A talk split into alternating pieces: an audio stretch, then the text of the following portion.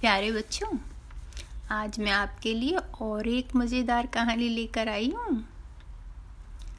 राजीव के बारे में ही है। राजीव की गर्मी की छुट्टी शुरू हो गई, ये तो आपको पता ही है। और उसे बहुत मज़ा आता है सुबह टहलने जाने में अपने पापा के साथ और अपने दोस्त के साथ, ये भी आपको पता है। राजीव गर्मी की छुट्टियों में अपने दादी और नानी के घर भी जाता है। उसे बहुत अच्छा लगता है वहाँ जाना। राजीव के दादी दादा एक गाँव में रहते हैं। उनके बहुत सारे खेत हैं। राजीव का बड़ा मन लगता है वहाँ। राजीव आज फिर मॉर्निंग वॉक में अपने पापा के संग सुबह टहलने गया था। उसके पापा उसे बोल रहे थे कि अब तुम्हें जर्मन या स्पेनिश सीखना चाहिए इस गर्मी की छुट्टियों में। पर उसने अपने पापा से कहा, काश कि मैं इन चिड़ियों की भाषा समझ पाता पापा। पापा हंसने लगे। उसने कहा, कितना मज़ा आता सुनने में कि वो क्या बातें कर रही हैं आपस में.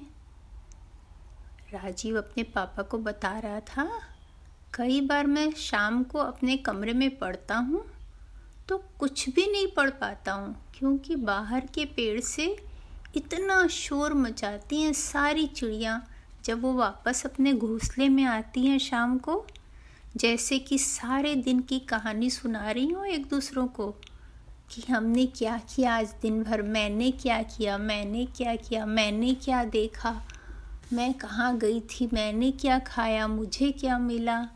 कितनी सारी कहानियाँ ये एक दूसरे को सुनाती होंगी। और बहुत मज़ा आता होगा उन्हें। पापा उसकी कल्पनाओं पे बड़े खुश हो रहे थे। राजीव बहुत अच्छा लड़का था। राजीव को चार भाषाएँ आती थी। क्योंकि वो स्कूल में पढ़ता था उसे हिंदी और अंग्रेज़ी दोनों आती थी। उसकी मम्मी गुजराती थी तो उसे गुजराती भी सीखना था मम्मी के साथ तो उसने सीख लिया। क्योंकि जब नानी जी के घर जाता है तो वहाँ गुजराती बोलना अच्छा लगता है। सभी गुजराती बोलते हैं और राजीव नहीं बोलता है तो उसे अच्छा नहीं लगता है। और उसके पापा पंजाबी हैं। तो उसने पंजाबी भी सीख ली, क्योंकि जब दादाजी के घर जाता है तो वहाँ सब पंजाबी बोलते हैं। तो उसका भी मन करता है पंजाबी में बात करें।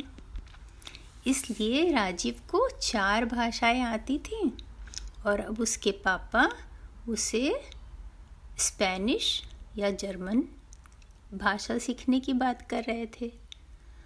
पर राजीव बता रहा था कि उसका मन करता है कि वो गाय की भाषा समझ सके, वो कुत्ते की भाषा समझ सके, वो बिल्ली की भाषा समझ सके, वो चिड़िया की भाषा समझ सके। फिर उसने सोच कर कहा, पापा, गूगल में ये भाषाएँ नहीं है क्या? उसके पापा और हंसने लगे। पर राजीव ने कहा, पापा, एक दिन ज़रूर से आएगा, आप देखना। तो पापा ने हाँ भरी और कहा हाँ हाँ ज़रूर आएगा। एक दिन जब गूगल में चिड़िया का भाषा भी रहेगा, कि आप उसकी आवाज़ उसमें सुनाओगे तो आपको मालूम पड़ जाएगा कि वे क्या बात कर रही हैं। राजीव कितना एक्साइटेड हो रहा था, इतना खुश हो रहा था, कितना मज़ा आएगा, पापा। उन सब चिड़ियाओं की बात सुन के, जो हमारे पेड़ के ऊपर शाम को इकट्ठा होती हैं रात में सोने के लिए, और इस तरह वो बातें करते हुए जा रहे थे। राजीव को अब इच्छा थी कि वो अपने दादी के घर जल्दी से पहुँच जाए। वो हर छुट्टी में जाता है वहाँ। कितना मज़ा आता है, दादी कितना प्यार करती हैं, और दादा भी। और रोज़ उसे बहुत अच्छा अच्छा खाना बनाकर खिलाती हैं। और दादा उसे गाँव में सब जगह लेके जाते हैं, सारे खेतों में, और सबके घर भी। कितना मज़ा आता है। जब वो पहली बार आटे का चक्की देखा, वो बहुत खुश हुआ था। अरे, ऐसे चक्की में आटा पीसता है? उसे पता ही नहीं था।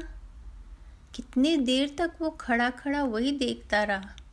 पर उसका पूरा कपड़ा, पूरे बाल सब आटा से भर गए थे, क्योंकि आटा उड़ उड़ के उसके ऊपर भी तो आ रहा था। गर्मी कितनी थी वहाँ, पर बहुत मज़ा आया। ये देखकर कि वो गेहूँ डालता है और आटा बन के आ जाता है, दाल डालता है, बेसन बन के आ जाता है। कितनी मज़ेदार व्यवस्था थी। उसे तो अभी तक पता ही नहीं था कि गेहूँ ऐसे पीसा जाता है। और फिर एक दिन उसके दादा उसे चाक वाले के पास ले गए, कुम्हार के पास। अरे, वो घर के अंदर से ही सामान बेचता है, उसका दुकान भी नहीं था। दादा को एक सुराही लानी थी। गर्मी के दिनों में सुराई का पानी बहुत ठंडा रहता है, मिट्टी के सुराई का। तो वो लोग चाक के दुकान में गए थे। वो चाक पर सुराही बना रहा था। कितना सुंदर। कैसे मज़े से वो घूम रही थी चाक गोल गोल और वो हाथ से उसको कैसे भी शेप दे रहा था, आकार दे रहा था। बहुत मज़ा आ रहा था राजीव को देखने में। उसका मन हो रहा था कि वो भी उसमें हाथ रख कर ऐसा बनाए। और ऐसा ही हुआ। उसके दादा समझ गए उसके मन की बात और कुम्हार को बोले, इसे भी सिखा दो, ये सीखना चाहता है। कुम्हार बहुत खुश हुआ और उसे बड़े प्यार से सिखाने लगा। कितना मुश्किल था। चलते हुए चाक पे हाथ रख के उसे शेप देना। कुम्हार तो एक मिनट में कर रहा था, पर राजीव से हो ही नहीं रहा था। राजीव उसके पास बहुत देर तक बैठ के सीखा, पर राजीव को बड़े मुश्किल से एक छोटा कटोरी बनाना आ गया और राजीव खुश होकर वह कटोरी लेके घर गया और दादा ने सुराही खरीदी। राजीव को मन था कि वो फिर आके फिर उससे चक्की चाक चलाना सीखेगा।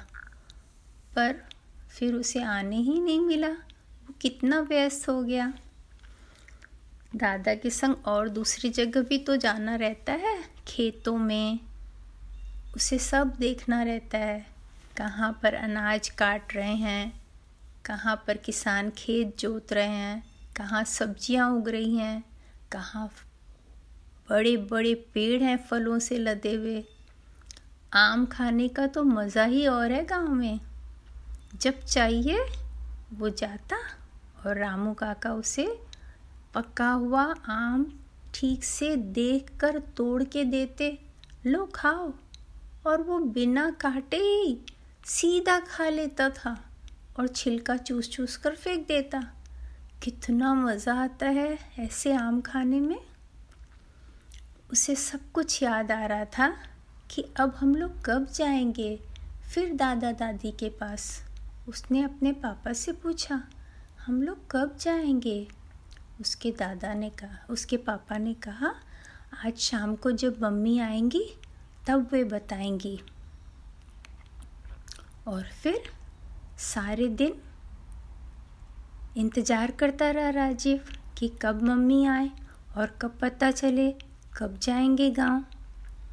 जब मम्मी आई तो मम्मी बड़ी खुश थी। उन्होंने बताया कि हमें कल का रिज़र्वेशन मिल गया है ट्रेन में तो हम लोग कल ही जाएँगे गाँव। राजीव खुश हो गया और बड़ी बेसब्री से कल का इंतज़ार करने लगा। पर उसे मालूम था कि अभी उसे मम्मी की मदद करनी है सामान रखने में। वो बहुत व्यस्त हो गया। यही कहानी ख़त्म होती है, फिर नई कहानियों के साथ मिलेंगे। बाय बाय बच्चों।